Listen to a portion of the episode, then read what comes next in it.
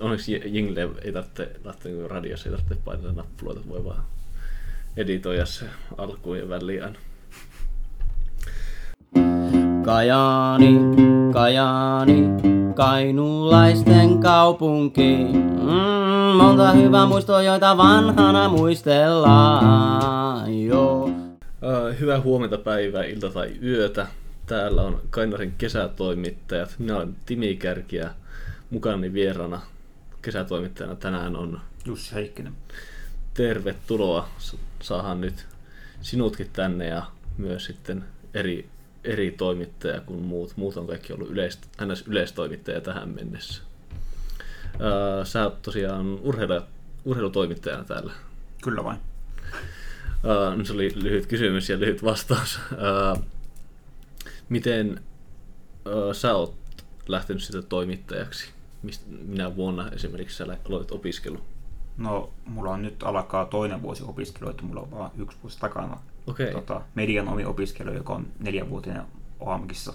Joo. Uh, mistä sulla lähti sitten idea alun perin lähteä toimittajaksi?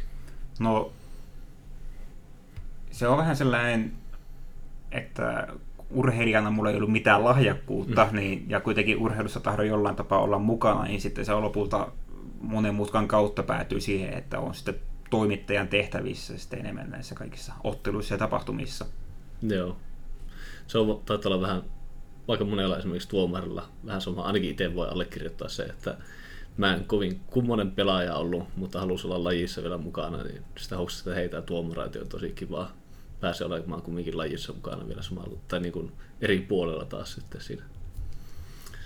Uh, onko sä Kajanesta kotoisin vai mistä päin sä tuut? No mä oon Suomussalmen takaa lähtöisin. Okei. Okay. Ja tuossa kolumnissahan sä kirjoitit, että sä ajelit sä tosiaan siis joka päivä sieltä Suomussalmelta tänne? No sen mukaan mitä pitää, että etäänhän mä voisin tehdä joitain, mutta kun Suomussalmella nyt urheilutapahtumia ei hirveästi ole, niin sitten mm. siellä ei pysty oikein tekemään. Että kyllä mä sieltä sitä ajelen. Okei, okay, no siinä tulee päivittäin jo ihan hyvä matka. No joo, sata jotain kilometriä yhteen suuntaan. Että... Joo, no se on kätevä, että ei ainakaan ruuhkaa hirveästi ole. Joo, ei ainakaan illasta. Mm. Mä just sä tuossa viime viikolla, eli tässä on jo kun tämä tulee ulos, niin siitä on jo hetki kulunut, oli se äh, Zetor-marssi. Niin mä olin just samaan aikaan silloin käymässä Raatteen tiellä ja sitten me nähtiin, että ne on sillä Suomussalmen keskustassa just ne traktorit oli siellä. Sitten paluumatkahan tietenkin oli siinä ensimmäistä 40 kilometriä käytössä tiellä, niin silloin pitikin kerrytellä sitä 40, 40 vauhtia sitten siinä, että kun ei päässyt ohi, oli niin paljon muuta liikennettä tai raska, raskaampaa liikennettä, niin silloin oli ruuhkaa Suomussalmi välillä. Joo, ja tuossa kun oli toi tietyömaa Kontiomäki Ristijärven välillä, niin siinäkin oli niin joo. kohtalaista ruuhkaa, että varti joutui istumaan paikallaan, niin siinä alkoi kuskin paikalla pikkusen polttelemaan itseään. Niin, sulla ei sitä ilmastointia siinä Joo, ilmastointi ei tällä hetkellä toimi, mutta perjantaina pitäisi saada kuntoon. Joo, sä voit silleen niin kuin, tota, simuloida tämmöisiä suurkaupungin, suurkaupungin ongelmia jossain Etelä-Amerikassa, kuumuudessa pitää kestää vain jonossa.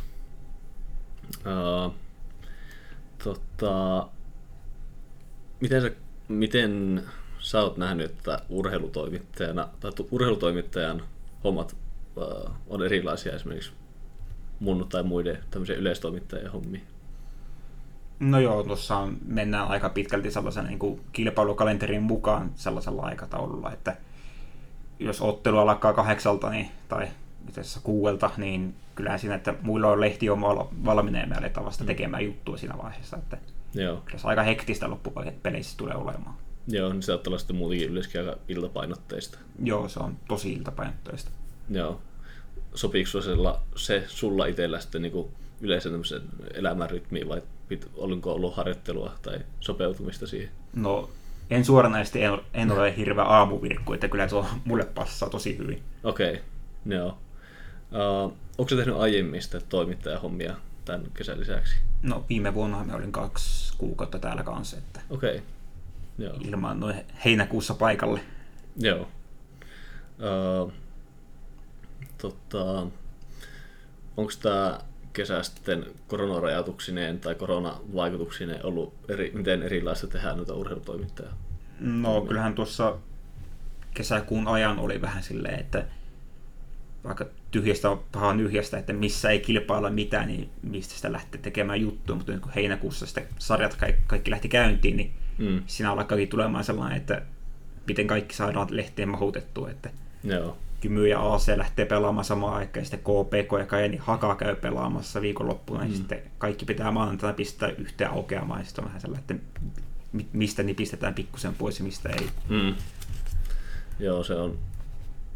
Sitä oli myös keväälläkin puhetta ollutkin, että tota, miten koronan myötä tai miten urheilutoimittajan arki muuttuu koronan myötä, että muuttuuko se tällaisessa isommassa skaalassa, että tuleeko sitä niin kuin myös tietyllä tavalla syvempää myös sieltä, että onko se sitten paneudutaanko enemmän ilmiöihin, mikä on tietenkin totta kai, jos miettii, niin se on, onhan se toivottavaa, että se ei ole vaan semmoista tulos, tuloshommaa, että sen pystyy tekemään vaikka tämä Ylen voittorobottikin. Joo, sehän on, että kyllä mieluusti tekee sellaista, että siinä on joku muu asia kuin pelkästään sitä, että Jymy voitti Kekin taas viittä kertaa runkosarjan kuukauden sisään, niin ei, ei sitä mm. kukaan jaksa lukea tai kirjoittaa, että kyllä se mieluummin niin kuin, ottaa jonkun tarinan ja ilmiön mukaan siihen niin kuin, juttuun, mm. että vaikka ihan otteluraporttiinkin. Mm. Joo, tota, itse se mikä sun tämmöinen itellä ykköslaji on, että mikä sua kiinnostaa, mitkä lajit sua kiinnostaa eniten? No, kaksi isointa on jääkiekko ja jalkapallo. Joo. On, onko sulla itsellä miten taustaa niissä vai onko se ihan vain penkkiurheilu? Ihan penkkiurheilua, että kyllä se on niinku, jos muistaa jotain Supsin JHT-välisiä otteluita silloin, kun itse ollut viisivuotias, että hmm. ne on sellaiset, mistä itse lähtöin jotain jääkiekkoa seuraamaan, että kertaakaan en kyllä kaukolon puolelle mennyt joukkueessa niin missään, hmm. että kyllä se on niin lähtenyt koko ajan pelkästään siellä katsomon puolella ja tällaista no. penkkiurheilua ja omaa selostamista. Joo. Onko se sitä selost, selost, ootko sitä sä sitten selostanut paljon?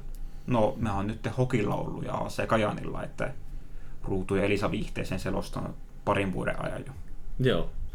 Onko se tota, kun mä oon aina miettinyt, että se on varmasti myös tosi hankalaa hommaa että siinä, ja myös koittanut miettiä myös, mitä se ruudun ulkopuolella tapahtuu, niin miten paljon sulla menee esimerkiksi yhteen otteluun sille valmistautumiseen mm. aikaa? No se riippuu vähän ottelusta, että esimerkkinä Aasia niin pelaajia on sen verran jostain transfermarketista tutkinut ja futisfoorumilta lukenut niistä, ja niin kyllä niistä aseen pelaajista ei tarvitse tehdä sillä sitä hirveätä taustatyötä, mm. mutta jos vastustajana tulee joku Gnistan, niin ei mulla siitä ole sellaista pohjatietoa ihan hirveästi, niin mm. parikin tuntia menee pelkästään sitten kirjoittaa, että kuinka vanha pelaaja on, missä se on pelannut, onko sillä niin joku pelannut jossain HJK jollain kaudelle mm. muutaman pelin, tällaisia taustoja. Joo. Ja jääkiekossa on vielä, kun on enemmän pelaajia, niin vielä pitempää, että, mm. että siinä saattaa mennä niin kuin edellisenä iltana mennä kolme neljä tuntia helposti, että kirjoittaa kaikista silleen faktat kohdilleen. Joo, se varmasti jää monella kuulijalla tai katsojillakin varmasti niin kuin ajattelematta, että minkälainen taustatyö pitää tehdä oikeasti. Että se ei ole vaan semmoista mutta se menisi vaan arpomiseksi tai pitkäksi hiljaisuudeksi siellä. Joo, toivottavasti se taustatyö sitten kuuluukin. Että... Joo, mä en ole itse kattonutkaan ruudusta tai mä oon koittanut säästellä aina sitä, että mä säästän sen ilmaisen kuukauden aina johonkin hyvään pätkään.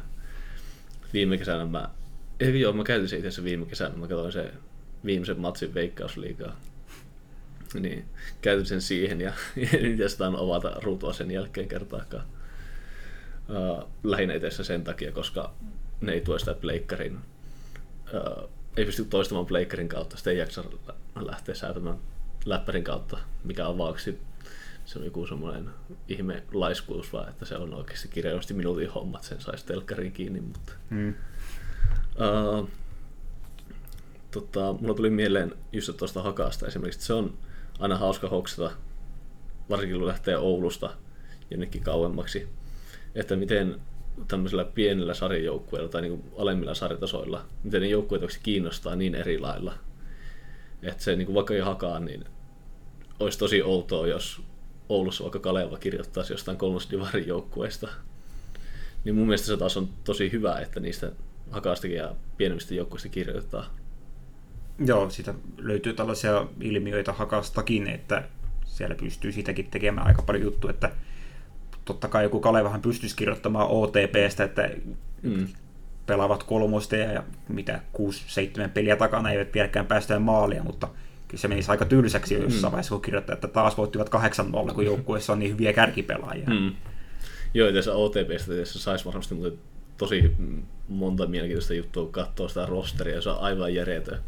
Että kun uh, reenipeleissä jo, mäkin olen viheltänyt niitä peliin, niin jos miettii, onko tosiaan sitä rosteria, ketä siellä on, siellä on ykkösestä niin rutiinoituneita pelaajia ja kakkosessa rutiinoituneita pelaajia, niin katsotaan, että tämä on aivan väärä sarjatasoiselle joukkueelle kyllä.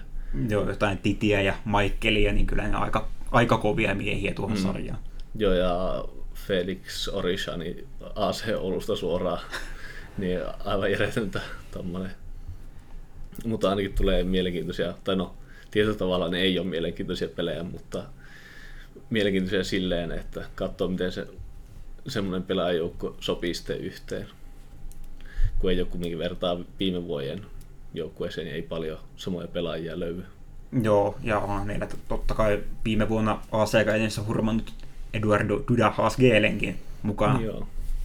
Joka mielenkiintoinen, että oli viime vuonna kuitenkin AC hyvä pelaaja, että minkä takia mm. siirtyy sitten kaksi sarjaporrasta alemmas. Käy vielä Brasilian kautta ennen kuin tulee takaisin. Niin joo, sehän siinä olikin. Joo, ja sitten tota, eihän Oulustakaan loppujen tarvitse mennä kovin kauas. Tai no, Haukipudaskin kuuluu Ouluun, niin Haukiputallahan samat, sillä on kumminkin Haupan peleissä tosi paljon katsojia vertaa, että siellä, siellä saattaa olla se pari 300 ihan iisisti semmoinen normipäivä. Mutta taas menee 500 kilsaa Oulun keskustaan, niin siellä sitten kolmosen pelissä, niin eihän sillä katsoja yhtään. Joo, se on varmastikin tällaisella alasarjajoukkueella on tosi sellainen kuin vannoutunut se faniporukka, joka käy siellä ottelussa, että mm. Haka varmasti kerää sen 200 katsojaa tai ainakin 100 katsojaa, kolmonen, kakkonen, ihan mikä sarja mm. tahansa, niin samat miehet on siellä katsomon puolella. Mm. Ja sama esimerkiksi täällä Haukiputaan kellossa, siellä en tiedä pelaako ne vielä nelosdivaria, mutta aiempina vuosina kun on nelosdivaria pelannut, niin kyllä siellä aina vähintään se 50-100 ihmistä on katsomassa nelosenkin peliä, vaikka kenttä on aivan järjettävässä kunnossa ja ei välttämättä pelaajien motivaatio hirveän korkealla siellä ole. Joo, se on loistavaa jalkapallokulttuuria. Että... On. Että se joskus pitääkin tulla niistä pienemmistä paikoista, se, tai se kulttuuri on niin erilaista. Uh, mitäs muutama vielä? Uh, sitä mä tuli mieleen. Onko sä urheilutoimittajien liitto, liitossa? No, minä en itse asiassa ole tällä hetkellä missään liitossa. okay. että koulussa syksyllä mainostettiin liittoja, mutta mä katsoin silloin, että kannattaako mulla liittyä, kun ajattelin, että on niin pihi kuitenkin, että siinä mm. on aika onnen satsaus on siitä tulee, oliko se joku 10 euroa kuukaudessa, joka on Joo. loppupeleissä pieni raha, mutta kun mm. on niin pihi, niin en tahto käyttää sitäkään. Joo, sehän tietenkin liit- äh, riippuu liitosta aina, mutta mulla tuli mieleen se, että kun urheilutoimittajien liiton jäsenhän pääsee äänestämään aina vuoden urheilijaa, niin mä mietin, että ketä sä äänestäisit. Tuo on paha kysymys. Tälle vuodelle se on hankala. Viime vuonnahan se olisi ehkä ollut Radetski, että hmm. itsekin kävin kentän puolella halailemassa Aa, se oli... erässä marraskuissa iltapäivä, illassa Helsingissä. Mutta tänä vuonna se on kyllä tosi hankala, että vielä tässä vaiheessa ei kyllä pysty sanomaan mitään. Mm. Joo, tässä on vielä pitkä syksy tulossa ja tosi kiireinen syksy ja talvi loppujen lopuksi. Mutta voi, olla, voi vähän veikata, että se ei ehkä tule talviurheilun puolelta kyllä. Jos miettii, että eihän heillä kilpailu, joka on ollut yhtään minkäännäköistä, eikä tule olemaankaan hirveästi ennen äänestystä. Joo, eikä se, jos se on joku talviurheilija, niin se pitää olla joku jääkiekko, joka nyt vetää hirvittävän Stanley Cup runin tuossa päälle ja hmm. nostelee pokaalia, mutta ei taida tapahtua. Hmm.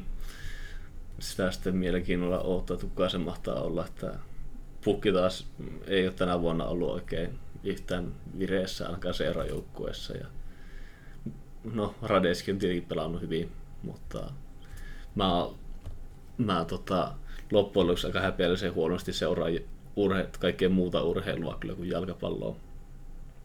Itse niin mä en kyllä osaa sanoa myöskään tähän oikein näköistä. Joo, tällä hetkellä noin yleisurheilussa on tällaisia moukariosasto on hyvässä lennossa, että mm. sieltä voi tulla joku, mutta meneekö nekin vähän tutka alle, mm. Rodetskin tapaa. Niin, niin no on se tietenkin Nesiri ja tota, Korte, ketkä on hyvin juossunta aitoja.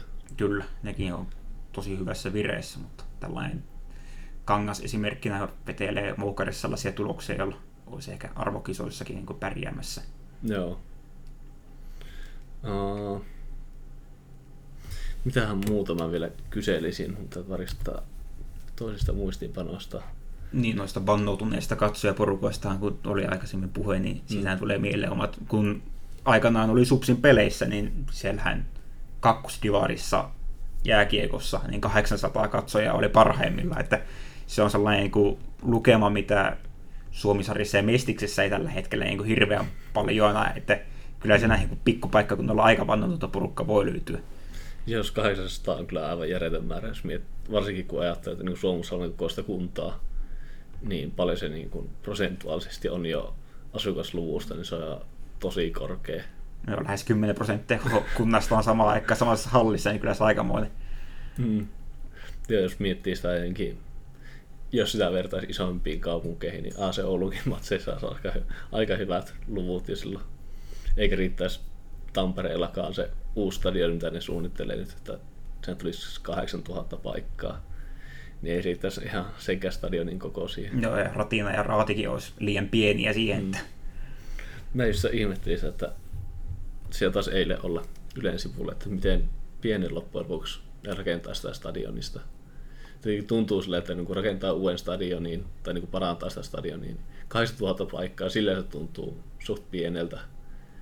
Jos miettii, että Suomessa ei ole hirveästi tämmöisen, tai niin kunnollisia jalkapallostadioneita, niin kuin, ää, mikä se on, Bolt Areenan lisäksi.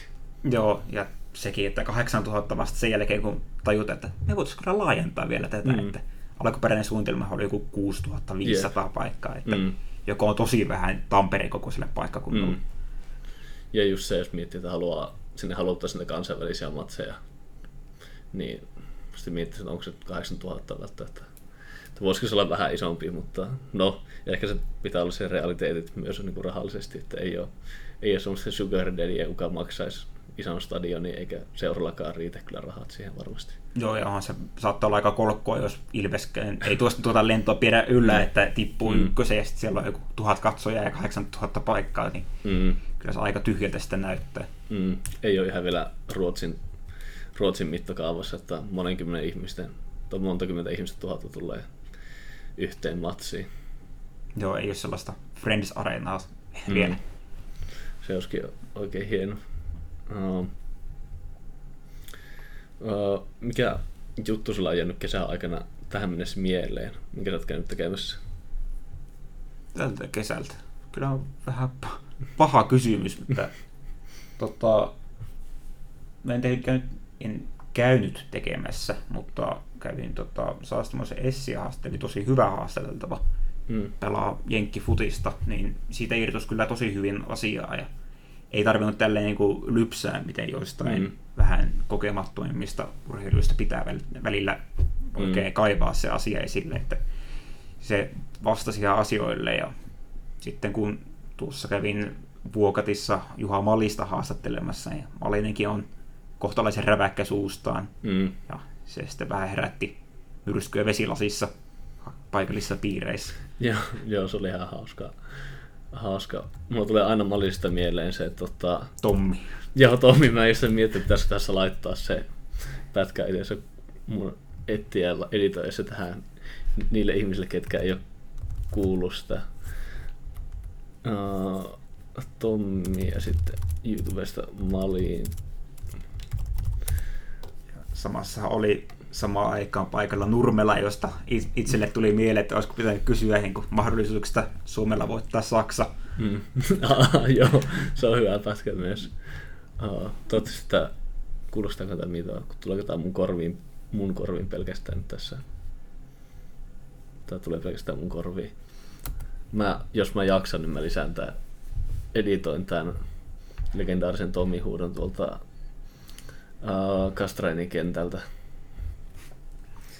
Uh, Tio Nurekin on kyllä aina hauska ja mielenkiintoinen persona. Tulee se sitten vaikka Oulussa erotuomareiden tämmöisissä koulutushommissa vastaan. Ja siellä on tämmöinen jäänyt mieleen, että me puhuttiin tämmöisessä koulutuksessa, oli osa itse siinä koulutettavaa, joukko, koulutettavaa joukkoa.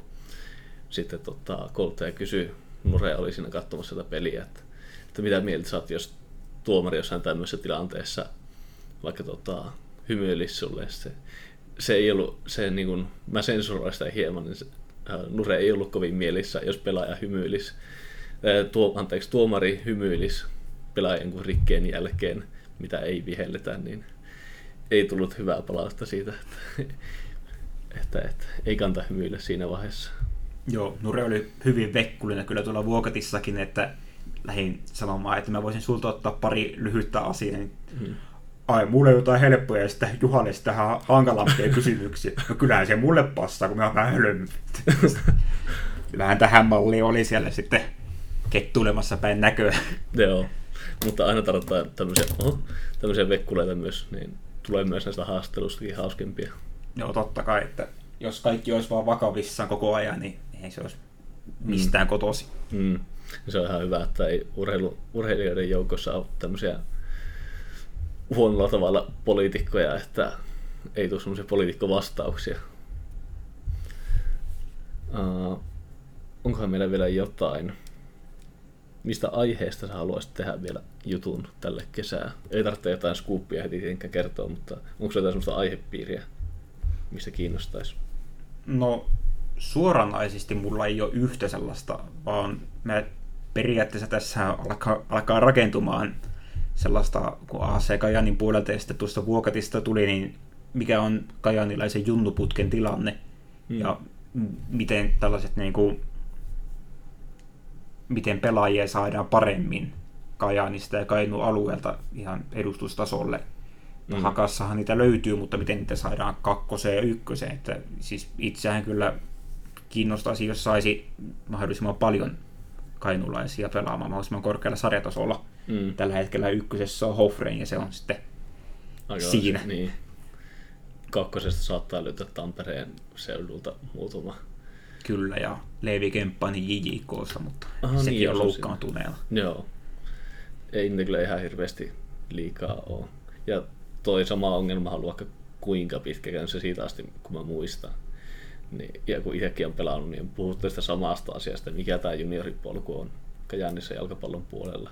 Joo, Malinenhan siitä puhui, että edellinen, joka on putken läpi kulkenut, on Oka Huttunen, mutta mm. siellä sitten tällaisia Tegelberg ei muita vastaavia on tullut ihan liigaa asti, mutta siitäkin Tegelberg on 20 vuotta ollut vainaa, että kyllä sitä on jonkin aikaa ollut, mm. että pelaajia on täältä minnekään ponnistanut. Ja mm. sitten kun on tullut tällaisia kohtalaisen lupaavia kykyjä, missä esimerkkinä 15-vuotiaana AC Kajanin edustukseen noussut Ahmed Rami Elgeri, ei tarvitse pelata edes missään enää.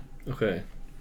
Niin no. hänestäkin voisi tehdä jonkun, että mitä, mikä meni pieleen, mitä tapahtui. Mm. Kyllä, ja sitten ei kyllä niin myöskään hirveästi tuomareitakaan ole Kainuusta nyt tässä lähivuosina. En muista ketään, kuka viheltäisi kakkosta tähän tai saatika sitten ykköstä. Ja itse se Kajani saa muutenkin tosi vähän tuomareita jalkapallon puolella ainakin. Joo, taitaa olla vähän niin kuin lajista riippumatta, että mm. jääkiekossa taitaa olla, että Leinonen, Leinonen, et Leinonen pari valjakko meni, mm. mutta Jormahan taisi lopettaa jopa senkin homma, että Joo. ei niitä sielläkään hirveästi liikaa ole. Jep, ja sitten tota, muakin kysyttiin just tuossa pari viikon päähän, että pääsenkö viheltämään hakapelaa Kuhmossa peliin, että pääsenkö mä viheltämään sinne. Mutta taas Vitellä on just silloin kavereiden kanssa meillä on mökki silloin, niin ei pääse. Mutta se pitää vissiinkin nyt menee silleen, että sinne pitää sitten Kuopiosta asti tai Kuopiosta tai Oulusta hommata tuomarit sinne Kuhmoa asti, kun ei Kajanistakaan löydy ketään. Se, että niin kun ne, ketkä olisi, vois viheltää sen peliin, niin he on taas sitten estyneitä. Niitä on käytössä yksi ihminen. Ja sitten loukkaantumista tämmöistä. Niin on, on toi hankalaa, että jotenkin hölmöltä tuntuu myös, että Kuhmo on kolmosdivarin peliin tai Kuopiossa tai Oulussa tosiaan saa tuomarit. Joo, kyllä se on aika hölmöolosta touhua on, että Mm. ei se varmaan kenellekään ole paras ratkaisu, ei seuroille Mm. eikä tuomarille. Mm. Toki tuomarit saa sitä ihan, kilsa, ihan hyvät kilsakorvaukset ja päivärahan myös, mutta ei, mieluummin olisi kumminkin ihan paikalliset tuomarit siinä. Joo, mieluummin varmaan tuomarikin lähtisi siis sitä johonkin OTPn peliin tai Mm. muuhun vastaavaan, kun lähtisi niin koko päiväksi ajamaan aika kuhmoa ja sitten illan Mm. päälle vielä takaisin sieltä. Mm, kyllähän se niin kuin, varsinkin kolmosdivaritasolla vielä, niin ei sitä hirveästi niin kuin halua käyttää koko päivää, että se on kumminkin, se on vielä kumminkin niin harrastustoimintaa siinä, siinä hommassa. Se on eri asia, että jos mentäisiin, li- kun mennään liikassa, että kyllähän silloin esimerkiksi jossain vaikka Rovaniemelle saattaa lennättääkin vaikka Helsingistä tuomarit, mutta se taas on jo alkaa niin kuin, käytännössä jo kuitenkin ammattitasoa alla. Kyllä vaan. Mutta me ollaan tässä 26 minuuttia puhuttu. Ja sitten kun mä taristin, että kuka meillä oli, tai kuka tässä on sitten seuraavaksi Jinglen jälkeen vieraana, niin lopetellaan. Hetkinen, ketäs mä haastattelinkaan. Kyllä, seuraavaksi sitten vieraana kuullaan journalistin lehden päätoimitta, päätoimittaja Maria Pettersson. Jes, kiitoksia Jussi vielä käynnistä. Kiitoksia, että otit tänne. no niin, jes. No niin, ja tällä viikolla meillä on vieraana Journalistin-lehden päätoimittaja. Tervetuloa Maria Pettersson. Kiitos, kiitos. Terveisiä Kajaani. Kiitoksia. Ja äh, lähdetään tällä kysymyksellä suoraan, että miten sä oot lähtenyt sitten toimittajaksi ja näin vielä sitten päätoimittajaksi jälkeenpäin? No, ähm, mua kiinnosti aina tieto ja ihmiset, ja mä olen persoonana varsin utelias. Ja tuota, äh, mä menin opiskelemaan vähän, vähän mitä sattuu. Mä menin yhtenä vuotena äh, opiskelemaan slaavilaisia kieliä ja sitten vähän kauppakorkeata ja sitten vähän valtiotieteitä ja musta piti tulla diplomaatti. Sitten jotenkin jossain vaiheessa mulle selvisi, että mitä itse asiassa diplomaatin työ on, ja mä olin, että herran tähden, mä tätä ainakaan halua tehdä elämässäni kauheata. Uh, no mitä sitten haluaisin tehdä. Ja mulla oli siinä vaiheessa muutamia vähän vanhempia kavereita, jotka oli lähtenyt toimittajan uralle, ja mä katsoin, että tuohan on kivaa, toihan on, on, vaikuttaa valtavan hauskalta, ja myöskin yhdeltä harvoista ammateista, joissa esimerkiksi uteliaisuudella ja tämmöisellä niin kuin, se, että haluaa tietää kaikesta, niin, mm. niin tota, jotenkin ö, pääsisi ehkä porskuttamaan. Ja sitten mä lähdin ö, tarjoamaan juttuidiksiä eri mm. lehtiin, ja hämmästyttävästi sitten joku niitä ostikin. Ja sitten mä pääsin City-lehteen, semmoinen lehti oli vielä silloin joskus 2000-luvulla, mm. City-lehteen töihin, ja siitä sitten hain ylioppilaslehden päätoimittajaksi siitä City-lehden päätoimittajaksi, palasin sinne. Sitten mä siinä olin välissä vähän, olin Ylellä tekemässä radio-ohjelmaa ja olin Hesarissa joku sen hetken. Ja, ja tota, sitten lähdin Brysseliin, Euroopan parlamenttiin, Mia-Petra Kumpulanatrin avustajaksi pariksi vuodeksi ja sitten tota, palasin Suomeen ja hain ja pääsin journalistilehden päätoimittajaksi tuossa pari vuotta sitten. Joo. Uh, tota, miten journalistin päätoimittajan pesti eroaa sitten niistä aiemmista? No, tässä saa aivan hävyttömästi olla kiinnostunut niin kuin vain omasta alastaan ja omista mm. ihmisistään sillä tavalla, että, että journalistin tehtävä on kirjoittaa mediasta, median tekijöistä, mediapolitiikasta, mediataloudesta ja, ja tällaisesta. Ja tietenkin ero on myös se, että me ollaan siis Journalistiliiton lehti, mikä tarkoittaa, mm. että, että me, meitä lukee suurin osa Suomen journalisteista, koska suurin osa Suomen journalisteista kuuluu Journalistiliittoon. Niin tässä pääsee vähän niin kuin ikään kirjoittamaan omasta alastaan oman alansa ihmisille ja sitten viemään mediakeskustelua sellaisiin suuntiin, missä, mihin se ei ehkä muuten menisi pääsee kaivautumaan vähän syvemmälle alaan ja, ja tekemään sellaisia juttuja, joita ehkä ihan niin kuin, joka jampalle ja jampattarelle ei aukea, mutta ei tarvikaan aukea, koska, koska erityisesti meidän lukijat on siis media-alan, viestintäalan ammattilaisia. Hmm.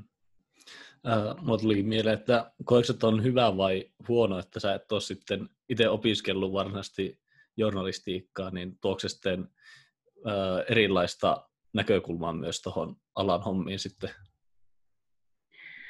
No, tota, mm, journalisteja tulee tosi monista eri äh, taustoista.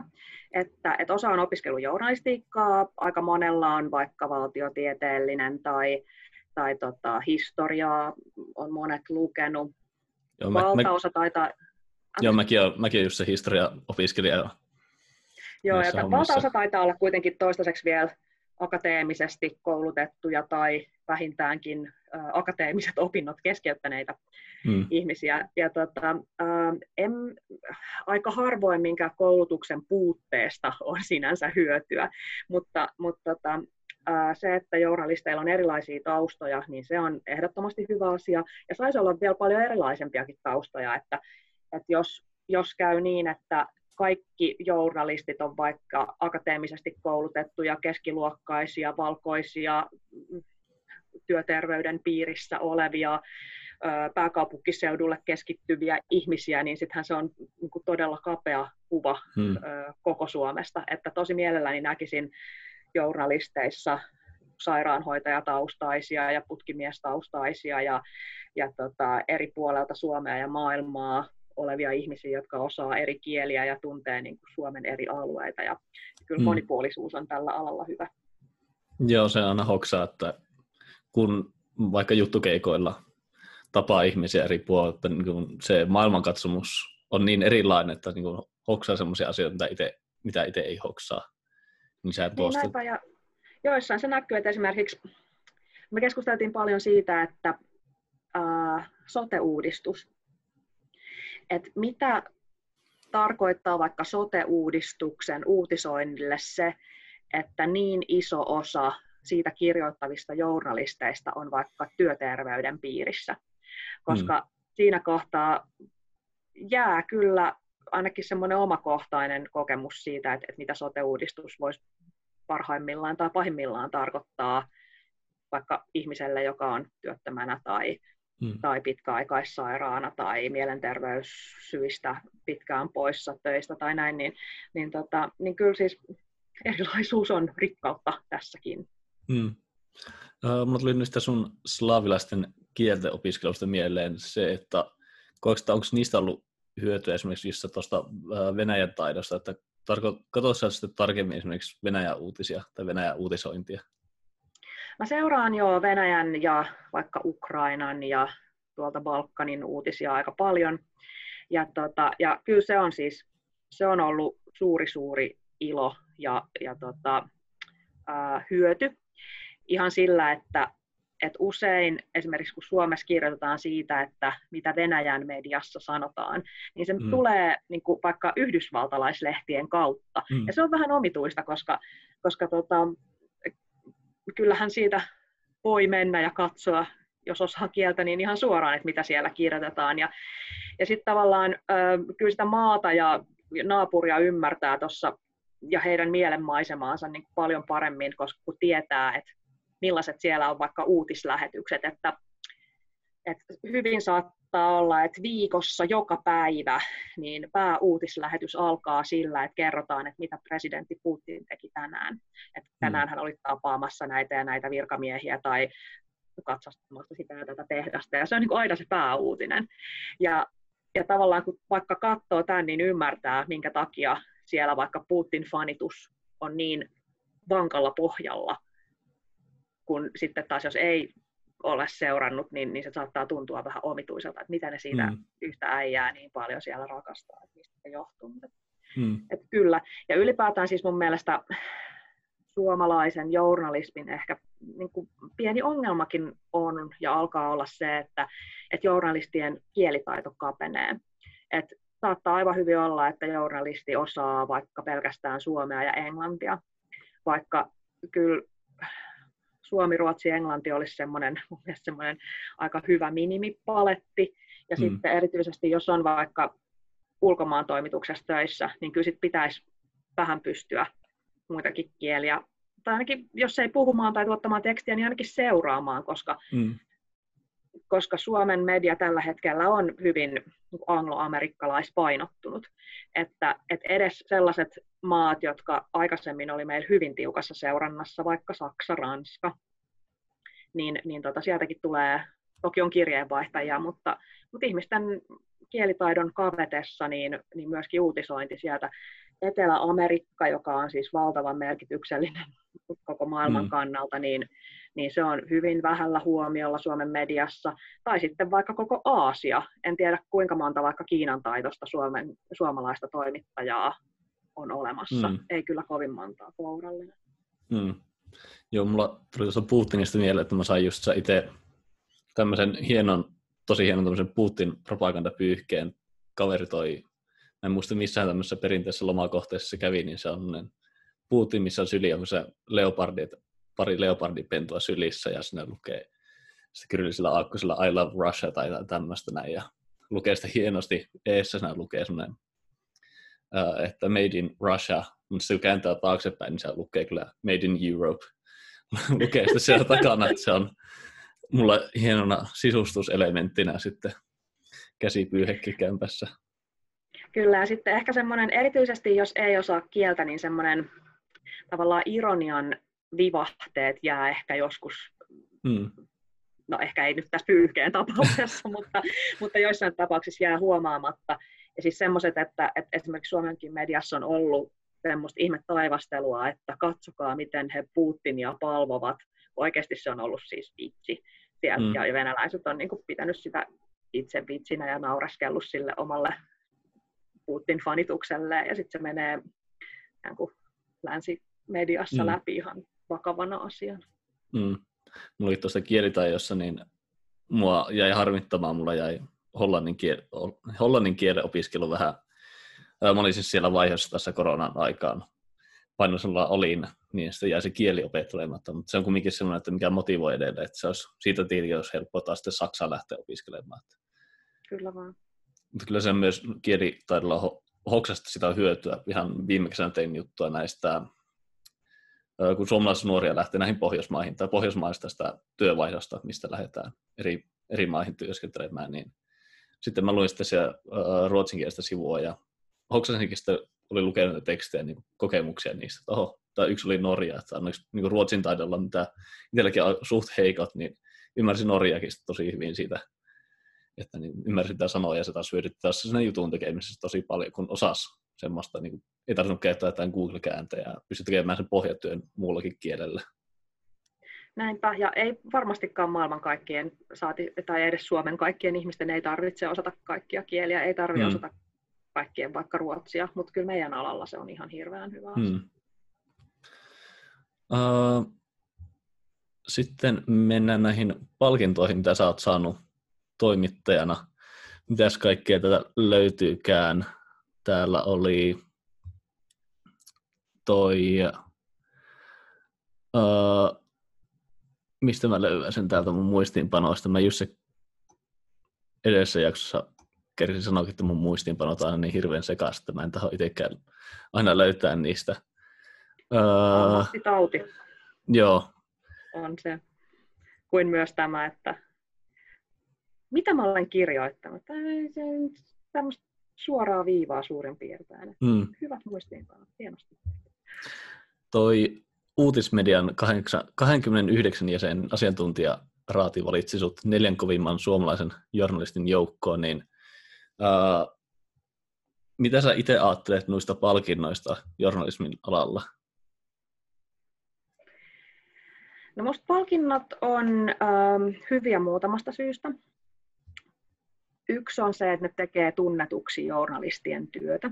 Ja, ja tota, esimerkiksi Journalistiliittokin myöntää palkintoja tällaisesta siis pitkäaikaisesta, sinnikkäästä, arvokkaasta media-alan työstä. Ähm, ja, ja musta niillä, niillä on kyllä sillä tavalla paikkansa, mutta tietenkin mm. niin kuin, mut journalismissahan ei kisata sillä tavalla kuin jossain urheilussa, että sikäli mm tunnustus olisi ehkä ehkä oikeampi sana kuin palkinto. Mutta tota, mut, uh, kyllä nämä on yksi tapa nostaa alan tunnettuutta ja sitten palkita ihmisiä, jotka on joissain tapauksissa tehnyt siis kymmeniä vuosia vaikka ahkeraa, tutkivaa journalismia. Mä en siis saanut siitä palkintoa. Mm. Mutta et, et siis mun mielestä palkinnoilla on paikkansa, mutta, mutta tietenkin palkitsematta jää aina ihan hirveä määrä hyviä juttuja, hyviä, jo, hyviä journalisteja, ää, tärkeää työtä. Et, et kyllä mä toivoisin, että journalismin arvostus tulee muualta kuin palkinnoista, siitä jokapäiväisestä työstä demokratian eteen, mitä me tehdään. Ja sitten palkinnot on semmoinen mukava lisälämmike, jota voi sitten pari kertaa vuodessa juhlia. Joo. Tähtääkö itse niihin tunnustuksiin omassa työssä? En, en eikä, eikä mä usko, että kauhean hyvää journalismia syntyy sillä, että jos vaan pitää tai mm. jahtaa palkintoja. Mutta kyllä mun täytyy myöntää, että että tota, STT, Suomen tieto, niin tekee, he tekee siis kerran vuodessa tämmöisen siteeratuimmat listan, jossa katsotaan, että kuinka paljon ikään kuin muut tiedotusvälineet on kenenkin juttuja siteerannut. Ja kun meidän piskuinen ää, journalistilehtemme pääsi ensimmäisen kerran sinne top 20, niin kyllä myönnän, että silloin lämmitti. Se ei nyt ole palkinto varsinaisesti, mutta, mutta, tota, mutta se tarkoitti sitä, että me oltiin tehty paljon hyviä juttuja, ää, oltiin saatu skuuppeja ja sitten muut tiedotusvälineet oli meitä siteerannut. Niin se oli kyllä kiva tunne. Joo. Uh, Onko se tuossa muuten JSN toiminnassa ollut miten mukana? En mitenkään. JSN okay. on ihan journalistiliitosta erillinen, että tota, heillä on omat meininkiinsä siellä. Et journalistiliitto on yksi niistä taustajärjestöistä, mutta mä en ole ollut siinä, siinä mitenkään mukana. Et JSN on täysin itsenäinen toimija ja, ja tota, meistä on kanneltu pariin otteeseen JSNään kyllä, mutta to, okay. toistaiseksi on tullut pelkkiä vapauttavia, mutta katsotaan nyt mitenkään jatkossa. Mutta, mutta okay. sen enempää en ole ollut. Okei. Okay. Uh, mä kysyn tätä samaa tuossa joku, jokunen viikko sitten tota, Tuija Siltamäeltä, että tuleeko sulla samanlaisia hetkiä, kun ainakin itsellä tulee näitä tämmöisiä uutispaastoja, niin tuleeko sulla semmoisia, että niin tulee semmoinen ähky kaikista uutisista, niin viedätkö itse joskus semmoista paastoa niistä? No en silleen tietoisesti, että nytpä menen ja enkä lue uutisia mm. ollenkaan. Mm. Mutta mä luulen, että journalistin vähän ammattitauti on se, että erityisesti jos on niin kuin yleisjournalisti, joka kirjoittaa vähän kaikille osastoille vähän kaikesta, niin semmoinen juttuaiheiden havainnointi on tosi vaikeaa kääntää pois päältä. Sillä, mm. että et olipa minkä, missä tahansa keskustelussa tai lomalla, kun kuulee jotain kiinnostavaa tai näkee jotain kiinnostavaa, niin kyllä se niin kuin heti syttyy sellainen lampu, pin, pin, pin, tästä pitäisi tehdä juttu. Ja sitten se voi kyllä kirjata ylös ja jatkaa lomaa, mutta, mutta tällainen, niin kuin, tällainen on hyvin vaikea kääntää pois päältä. Uh, mutta on toki, en mä nyt vaikka lomalla nyt ole seurannut vaikka mediakeskustelua yhtään niin Joo. innokkaasti ja kattavasti kuin mitä mä sitä työssä ollessani seuraan. Et, et kyllä kaikkien aivot tarvitsee lomaa. Joo, mä oon hoksannut aina kesällä töiden jälkeen sen, että tulee sellainen pieni hetki, että ei, ei jaksa kyllä, että niin lukee totta kai semmoista perusuutiset, mutta ei jaksa paneutua sille hetkeen. Pitää pieni tauko silleen, että vähän aivotkin pääsee rentoutumaan välillä. Joo, joistain aiheista saattaa tulla sit, esimerkiksi silloin kun korona alkoi, niin, niin mä niin aivan siis maanisesti jotenkin tökin tota refresh-nappulaa tuossa tietokoneessa ja, ja tota, luin niin kuin jokaisen uutisen jokaisesta saatavilla olevasta tiedotusvälineestä ja, ja siihen menikin kyllä sitä aika niin päivät ja yöt. Mutta tota, ja no, lukijamäärien noususta päätellen en ollut suinkaan ainoa, joka näin teki. Mm. Mutta, tota, mutta sitten se oli semmoinen aihe, johon sitten jossain vaiheessa totesin, että nyt, nyt, niin kuin, nyt mun ei tarvitse katsoa ihan jokaista tiedotustilaisuutta ja lukea ihan jokaista uutista, että luen pääuutiset ja sitten en lue enempää. Nyt Joo. Pakko myöntää, että mä olin taas sitten päin, päinvastainen, tietenkin mä olin ulkomailla. Mä olin sille, että mä en, mä en lue tähän alkuun mitään hirveästi, että kun kaikki on niin epävarmaa tässä vaiheessa, että tuntuu lähtee taas ajatukset niin laukalle, että kun on, on siellä ulkomailla, että ei tiedä mitä tapahtuu, niin antaa hetken, hetken mennä niin kuin asian eteenpäin ennen kuin rupeaa taas sitten paneutumaan kunnolla. Tuntuu, että tulee sellainen muuten hirveä paniikki, eikä taas sellainen epävarmuus. Että mielu itse, itse tuntuu, että osaa siis kääntää tämmöistä ajatukset täysin pois päältä, niin helpompi hyvä. olla tietämätön. Se on hyvä taito. Mm, tota, uh, mitähän mä olinkaan kirjoittanut tähän näin. Niin, mikä ala sua, tai mikä aihepiiri sua niin kun, uutisissa kiinnostaa eniten? Onko se politiikka vai? Mä, mä olen politiikan penkkiurheilija kyllä hyvin innokkaasti. Ähm, tasa-arvokysymykset, monenlaiset tasa-arvokysymykset, olipa kyseessä sitten köyhien ja rikkaiden välinen tasa-arvo tai sukupuolten välinen tasa-arvo tai mikä hyvänsä tasa-arvoasia kiinnostaa. Ulkomaan uutiset kiinnostaa aika paljon, niitä mä oon myös tehnyt ja ollut siinä töissä. Media-ala tietysti pitää olla hyvin, hyvin tehokkaasti hallussa ja kyllä sitten esimerkiksi vaikka ilmastokysymykset, niin kyllä mä niitä seuraan aika, mm. aika tehokkaasti, mutta jos yksi täytyy valita, niin mä sanon politiikka. Okei. Okay. Uh, tota, minkälaisia juttuja sä oot kokenut taas sitten haastavana toimittajana? Niin tehdä vai lukea? Tehdä. Kumpikin vaikka, voit vasta kumpaakin. No, tota, äh, vaikea on tietysti tehdä sellaisia juttuja, joissa pitäisi hyvin nopeasti äh, perehtyä johonkin hyvin laajaan kokonaisuuteen. Ja, ja tota, paitsi itse omaksua se, niin omaksua se niin hyvin, että siitä voi kertoa jollekulle muullekin.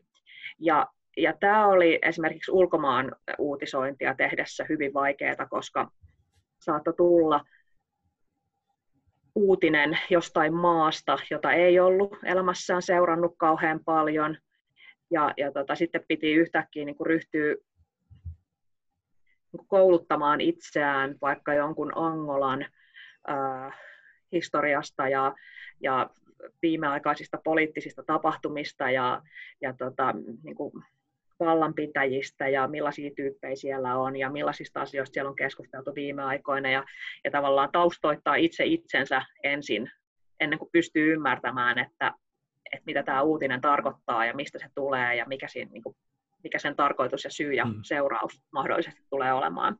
Niin, niin sellainen on, oli minusta ihan kaikkein vaikeinta. Joskus sama oli vaikka tiedeuutisissa, äh, oli vaikka joku avaruuteen liittyvä uutinen, ja sitten pitäisi ikään kuin ensinnäkin ymmärtää, että mistä siinä oikein kysy, kysymys, että mitä on löydetty. Sitten, että, että kuinka, on, onko tämä todella uutisarvoista, että, että onko tämä mm. nyt todellakin ensimmäinen kerta maailmassa ja onko tämä, tota, tai miten mullistavaa tämä nyt on verrattuna siihen, mitä me ollaan aikaisemmin tiedetty ja, ja tota, äh, onko tämä varmistettu, onko tämä vertaisarvioitu tutkimus ja tällaista, että, että mm. Toki niin, no, eh, avaruus oli sellainen asia, joka minua oli kiinnostunut muutenkin, että ehkä mä siitä olin pikkasen perillä, mutta, mutta en läheskään niin hyvin, että pystyisi saman tien sanoa, että tämä on relevantti uutinen tai tämä ei ole. Niin, niin tällaiset on ollut kaikkein vaikeimpia. Joo, mä just eilen koin tämmöisen haastavimman hetken pitkästä aikaa, mä tein äh, pankin tai talousuutista, missä on niin pankin toiminnasta sitten siinä on niin kaikkea tämmöiseen taseeseen ja lainamääriin, lainahakumääriin, talletuksien määristä, kun aivan katsoo, että kun tämä on niin, kuin niin vieras aihe itse, että ei ole ikinä paneutunut aiheesta, ei tiedä mikä siinä on, niin on se leipä siinä. Niin se oli semmoinen tosi haastava kyllä itse hoksas sen, että mitä tästä nyt poimii. Just näin, ja erityisesti vähän pienemmissä toimituksissa, jossa kaikki tekee kaikkea. Et mm. Ei voi sanoa, että, että nyt sinä seuraat pelkästään näitä kolmea pankkia ja teet vähän muuta, muutaman jotenkin talousuutisen siihen kylkeen. Tai joskus oli joissain isoissa toimituksissa oli Nokia-toimittaja tai jotain sellaista, niin, mm. niin eihän sellaista ole ensinnäkään sitä ei ole enää ja toisekseen erityisesti vähän pienemmissä toimituksissa, niin täytyy olla kyllä kaikkien alojen asiantuntija tai täytyy olla valmiudet ryhtymään sen, että mm. ryhtyy sellaiseksi hyvin nopeasti. Mm. Joo, tuli tämmöinen klassinen, että ihan liikaa numeroita humanistille yhteen kertaan. Ja sitten toisella tavalla vaikeita on sitten sellaiset jutut, jossa esimerkiksi ää, ihminen kertoo jostain hänelle hyvin vaikeasta aiheesta, ja, ja sitten siinä pitäisi samaan aikaan pitää etäisyyttä, koska mä en ole haastateltavan kaveri tai tukipylväs tai mitään sellaista, mutta kuitenkin ihan yleisinhimillisistä syistä haluaa tukea ja, ja olla siinä läsnä ihminen ihmiselle. Sillä että, että siinä pitää tasapainoilla jotenkin löytää sellainen, että haluaa tukea ja auttaa, mutta sitten ei voi kuitenkaan esittää olevansa niin kuin, ää, tässä nyt vain hyvän tekijänä, vaan että se ihminen todella ymmärtää vaikka antavansa haastattelua ja että mm. hänen ei ehkä kannata sanoa sellaisia asioita, mitä hän ei halua lehteen, vaikka tuntuisikin hyvältä siinä kohtaa avautua, kun joku kuuntelee. Ja siis tämmöisiä on, mm. tämmöiset on joskus ollut, ollut haastavia. Ja sitten, ja sitten yksi kategoria on tietysti sellaiset jutut, jotka aiheuttaa sitten myöhemmin niin kuin häiriköintiä ja, ja tota, ää, viha, viestitulvia, mutta niitä ei usein ole kauhean vaikea tehdä, mutta niiden jälkiseuraamusten kanssa on sitten vähän raskasta elää joskus. Joo. Uh, kun googlettelin sun nimeä, niin tuli toi Linnanjuhlista, tämä hirttoköysi vastaava. Muistan, kun mä katsoin sitä silloin, että mikähän tämä, tämän homman juju on. Musta totta, se sitä jäi niin kuin kaikkeen, kaiken sen vierastulon jälkeen se sitten niin itse unohti sen, niin mä olin sitten, sitten kun luin, niin uh, mistä sä sait sen inspiraation loppujen lopuksi siihen hirttoköyteen? No se oli, um, Linnan juhlien teemahan oli vapaa tiedon välitys ja sananvapaus, ja sillä mut sinne oli kutsuttukin, uskon. Ja tota, uh, se oli semmoinen konkreettinen muistutus siitä, että meidän ammatti, ei täällä Suomessa, mutta maailmassa on yksi maailman vaarallisimpia. Journalisteja murhataan työnsä takia noin yksi viikossa. Ja, tota, ää, ja sitä tapahtuu hyvin lähellä, sitä tapahtuu ihan tuossa rajan takana, mm. muun muassa siellä Venäjällä, josta oli puhe. Journalistien, journalistit tekee valtavan, valtavan arvokasta työtä demokratian, ihmisoikeuksien eteen, he paljastaa korruptiota, he paljastaa väärinkäytöksiä ja jo valitettavan usein kerran viikossa he maksaa tästä hengellään. Ja se oli tällainen muistutus siitä, että, että sananvapaus ei ole ilmaista. Sananvapaus maksaa ihmishenkiä joka viikko. Näin on ollut Suomessakin. Suomessa on sananvapauden, no ihmisiä esimerkiksi sisällissodan aikana, sekä valkoisia että punaisia, on murhattu ihan vain sen takia, että he on ollut jostain asiasta jotain mieltä. Mm. Ja, ja tämä ei ole siis meille tuntematonta historiaa mm. suinkaan. Mutta tota, et, et se on erityisesti se koskettaa nyt kollegoja muissa maissa, mutta se tällainen mielipiteen takia murhaaminen ei ole meidän, meidänkään historialle vierasta. Hmm. Joo, mäkin muistan, kun mä kandia tein Kajanin, no mä lyhyesti sanottuna Kajanin poliittisesta urheiluhistoriasta 1900-luvun alussa, niin siinä istuttaa sisällissodan vaiheessa, kun haluttiin esimerkiksi kirjeitä lähettää eteenpäin, niin tota, ei sillä kovin myötämielisesti oltu sitä mieltä, tai niin kuin jos olisi haluttu lähettää näitä, mikä se sana onkaan, lähettää näitä tiedotteita tällä morsekoodilla, mikä se on, mm. niin sitä aina vallattiin vähän niin vuorotellen se asema siitä, että ei pääse, toinen ei pääse lähettämään niitä ja vangittiin ihmisiä sitä kautta, niin kyllähän se tuttua täällä on ollut. Eikä sitä ole kuin sata vuotta loppujen lopuksi. Niinpä, niinpä. Uh, tästä onkin hyvä jatkaa siihen, että mistä sä oot itse huolissaan tällä hetkellä journalismin puolella? No, maailmanlaajuisesti siitä, että et, tota, uh, no ei, tämä itse asiassa koskee sekä Suomea että maailmaa. Sitä, että pystyvätkö journalistit tekemään työtään turvassa. Maailmalla tosiaan seuraukset journalismin tekemisestä voi olla se, että ihminen murhataan, mutta Suomessakin journalisteja kohtaan ja, ja vapaata mediaa kohtaan on kyllä hyökätty viime aikoina. Journalisteja ahdistellaan, ahdistetaan, heihin kohdistetaan vihakampanjoita. Ja, ja sitten Suomeen on, ollaan tuomassa tällaista Yhdysvalloista tuttua ää, mediavihaa, jonka idea on ää, uskotella, että, että media on jotenkin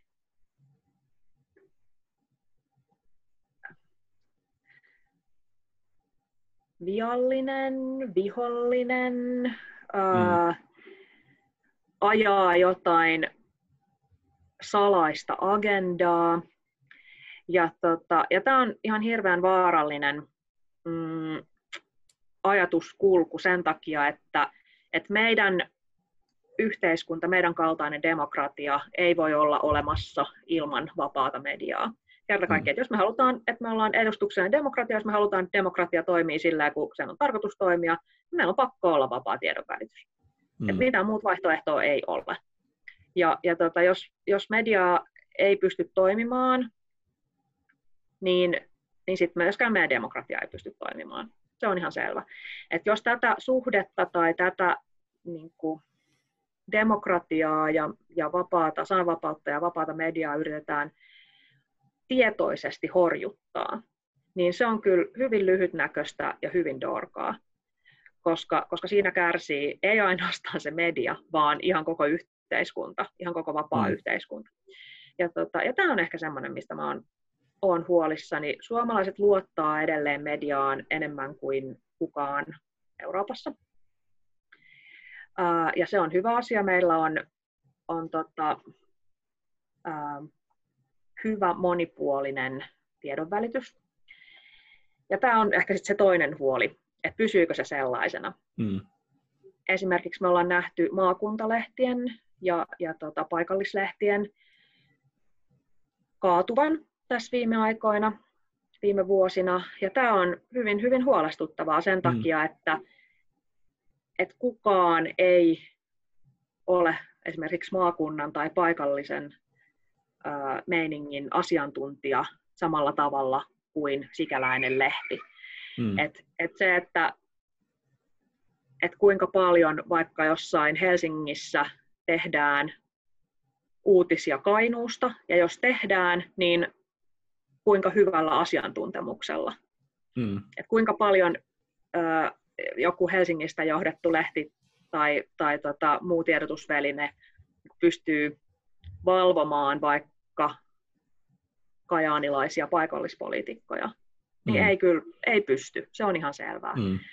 Ja, ja jos pienemmiltä paikkakunnilta katoaa tiedotusvälineitä, se tarkoittaa, että siellä kukaan ei kato päälle, että, että mitä siellä oikein mm. tapahtuu ja, ja että ihmiset ja poliitikot pysyy ruodussa ja rehellisinä. Mm. Jos kyllähän... Tämä on toinen huolenaiheeni. Joo, kyllähän niin kuin meilläkin oli, äh, oli, taisi olla viime kuussa, yksi luetuimpia, tai luetuimpia aiheita oli koko ajan tämmöinen paikallispolitiikkaan liittyvä, sote-hommaan liittyvä, että ihmisiä ne myös kiinnostaa tosi paljon se, ja totta kai pitääkin kiinnostaa, että mitä ne paikallispoliitikot tekee, että oli tämmöistä niin kuin sote-johtajan erotussekoilua. Niinpä. Niin Niinpä. Se, se kyllä kiinnosti selkeästi ihmisiä. Se ja... kiinnostaa ja se on ihan hirveän tärkeää. Ja, ja mm. siis teillä on iso vastuu kertoa nimenomaan, Hmm. nimenomaan teidän lukijoille just näistä asioista. Ja siis mä itse hoksasin myös tuosta, niin kun, öö, mitä ekana sanoit, että mä tänään tuli, eli kun kuuntelet, kuuntelee, niin viikko sitten tuli tämä mun kirjoitin kolumni, missä on öö, poliitikkojen Twitter-käyttäytymisestä, niin siinä kun on, oli aiheena lähinnä tämä yksi puole perussuomalaiset, niin kyllähän mä sitä niin kuin mietin eilen, eilen, kun kirjoitin vielä sitä viimeistä, eli että tuleeko tästä minkälaista palautetta, tai onko se sitten semmoista, uh, tuleeko mun roskaposti olemaan täynnä sitä kautta. Että kyllä se, niin kuin, se myös huomaa itsekin tällaisen kokemuksen perusteella, mutta tähän mennessä ainakin on säästynyt. No tosi hyvä, tosi tosi hyvä. Se on vähän random, että kehen se osuu ja miten se lähtee liikkeelle ja, ja tota, on joitain aiheita, kuten mainitsitkin, joista sitä voi odottaa herkemmin. Mm. Mutta sitten on välillä myös jotain niin kuin aivan, aivan erikoisia aiheita. Mulla kerran kollega kirjoitti karppaamisesta mm. ja siitä, että, että minkä takia se ei ehkä ole kaikkein fiksuin laihdutuskeino. Silloin se oli tosi in. Ja hän sai siitä kyllä semmoisen törkkymäärän niskaansa, että, että ei olisi kyllä todellakaan uskonut, että ihmisten karppituntemukset olivat ihan niin voimakkaita. Mutta joo, mutta totta kai se niin kuin enimmäkseen tietyt aiheet niin tota, vaikuttaisivat mm. ää, kutsuvan enemmän kuin toiset. Mm. Uh, meillä on tässä reilu puolisen tuntia jo juteltu, niin mennään sitten loppua kohti. Ja sun muistiin tai muistikuviin tai kokemuksiin Kainuusta Mun ensimmäinen sillä, että mä olen itse omasta halustani ja vaivaa nähden me lähtenyt Kainuuseen, on, me oltiin lukiossa ja päätettiin, me olisimme porukka, me osallistuttiin äh, Kajaanin runoviikoilla, oli tämmöinen kilpailu. Ja me koottiin lukiolaisporukka, meitä oli, mitähän meitä olisiko me ollut viisi. viisi ja lähdettiin tota, Kajaaniin kisaamaan. Ja tota, äh, ei voitettu sillä kertaa. Mielestämme niin kuin täysin epäoikeudenmukaisesti meiltä mm. riistettiin voitto. mutta tota, äh, mutta Kajanin runoviikot oli jotenkin valtavan ihana tapahtuma.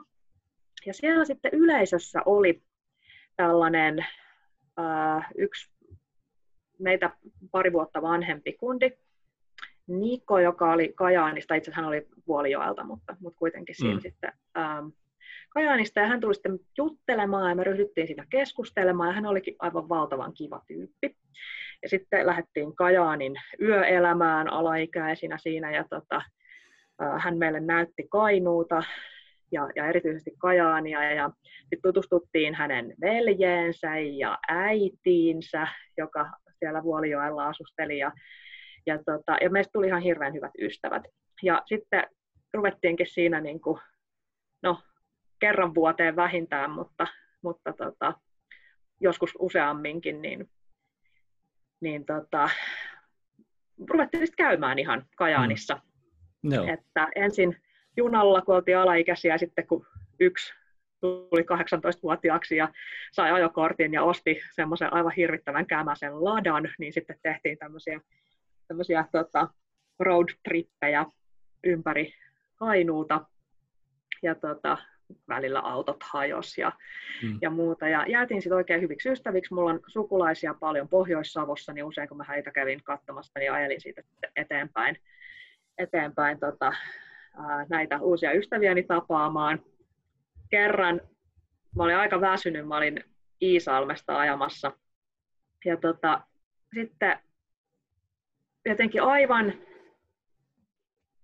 aivan varmasti näin siis kaksi biisonia seisomassa Joo. tienlaidassa. Ja eihän mulla ollut niinku mitään ymmärrystä mistään biisonitarhoista. Ja mä, mm. mä löin jarrut pohjaan, että nyt on Petterssonilla kyllä nyt tota, varmaan vähän väsyttää. Ja sitten mä jotenkin peruutin. Ja siinä ne oli edelleen, se tie tyhjä onneksiin kohtaan. Ja sitten mä soitin tälle ystävälläni, että kuule, että voiko olla mahdollista, että minä katson nyt tässä tien laidassa seisovia kahta biisonia. Onko tämä mahdollista vai onko minä menettänyt järkeni? ja tota, sitten hän sanoi, että kyllä, että Sotkamossa on tosiaan on tota, tämmöinen biisonitarha, että ne on varmaan sieltä lähtenyt. No, siis ikävää, että ne on karussa, mutta tavallaan hyvä, että ei ole ihan järkeä menettänyt. Että tässä minä katson nyt sitten kaina, kainuolaisia biisaita silmiin ja taidaanpa, taidaanpa tästä lähteä ennen kuin ne keksivät sitten käydä vaikka mm. auton kimppuun ja lähdin sitten eteenpäin ajelemaan jo, kohtaamisen jälkeen. Joo, siis just se itse asiassa eilen oli biisonit taas karannut. Ei, oikeasti. Mäkin laitoin just aamulla tyttöystävälle, mä luin, luin meidän nettisivuista, että mitä, mitä ihmettä biisoneita Kainuussa, että mä, mullekin tuli täysin yllätyksenä, että täällä on joku biisonitarha. On, ja täytyy olla ollut jo aika pitkään nimittäin. Mm. nimittäin tästäkin on kyllä varmaan jo 15 vuotta. Joo. Vähemmäs. Joo, sulla kävi hyvä tuuri myös ajankohtaisesti nyt tällä. Että mä just, mä just ihmettelin samaa, samaa no, että tälläkin biisuneita. Joo, no mutta siellä joka tapauksessa, niin, niin kyllä nyt sitten Kajaani, Sotkamo, Huolioki, siinä, siinä ollaan pyöritty jonkin Joo. verrankin ja juhlittu synttäreitä mökillä ja ja, ja tota, harjoiteltu maakuntalaulua, joka on siis tietenkin Suomen ylivoimaisesti paras maakuntalaulu, niin laulamaan kuule eri äänillä. Ja meillä oli siinä oikein hienot koreografiatkin valmistettuna sieltä. Uh, helsinkiläiset taidelukiolaiset treenaavat koreografiaa nälkämaan lauluun. Ja, mutta on aivan hirveän hyviä muistoja. Okay. On kyllä Kainuusta no niin. minulla. Yes, mahtava kuulla tuommoisia tarinoita. Monella ei välttämättä kostuspintaa tänne olekaan, varsinkin jos on Etelä-Suomesta kotoisin, niin oikein kiva kuulla tuommoisiakin. Ja se meidän aika alkaa tässä umpeutua, mutta kiitoksia erittäin paljon vierailusta. Kiitos.